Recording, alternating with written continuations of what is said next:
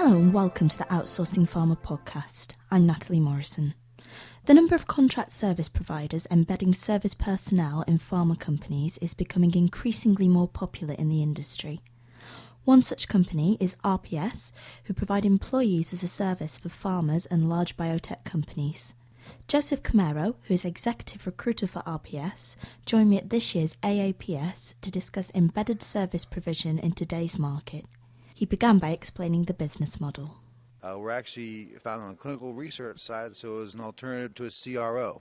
Uh, basically, as opposed to our client companies outsourcing projects to CROs, uh, CMOs, or contract labs, where they don't really know the true experience or skill level of individual chemists or scientists or analysts that are working on their projects or assignments within those facilities. Uh, they would tend to work on their own internal SOPs, totally separate from the client or sponsor companies.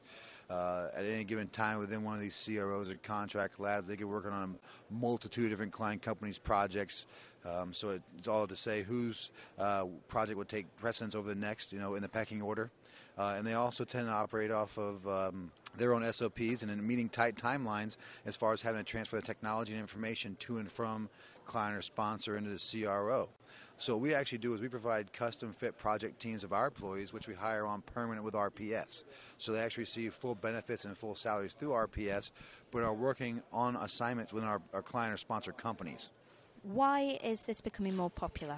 With the trend of the pharmaceutical industry, you know, leading towards outsourcing, and of course with all our, you know, large pharma, you know, um, probably the Big 12, let's say, um, you know, they are no longer doing that true clinical R&D. You know, it's being outsourced uh, to CROs and companies like mine. You know, where we actually take on embedded programs, where we will actually run their clinical trials from a global level. And um, you know, as far as working with our client companies, some of these larger pharmaceuticals have these facilities, these large manufacturing facilities, and these labs that they ha- they have to either shut down or you know figure out something to do because they don't have the permanent headcount, they can't don't have the overhead or the budgetary.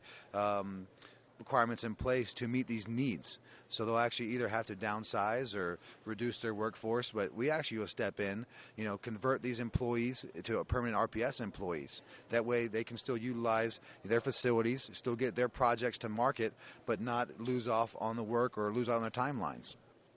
Now, as there are shifts um, in the industry and more companies going under, more facilities being closed, is your business a temporary stopgap to the changes within the industry, or would you say that this is something that has legs?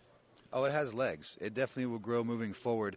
Uh, we're actually experiencing a tremendous amount of growth right now uh, in regards to that because, you know, the large pharmaceuticals are having to go to these fully embedded programs. So they're outsourcing these projects to CROs, but they're only going to utilize one or two CROs to run global clinical trials, and that's what we do. Uh, as far as our growth currently. We are right around 3,800 employees, and we'll be adding another two to 3,000 employees before the end of the first quarter next year. Everything's leading towards outsourcing, and they're having massive downsizings. So, what better way to still get your projects to market and get them out the door if you can't hire on the permanent headcount? You don't want to outsource the project to a separate entity like a CRO or a, a, a CMO or a contract lab. We'll place our people within your facilities running your clinical trials at your sites, fully embedded programs. We'll run the operation you know, and we'll continue to get your projects to market. So basically, this is the future of the industry, would you say? As I see it, yes. Joseph, thank you very much for your time. Thank you, Natalie.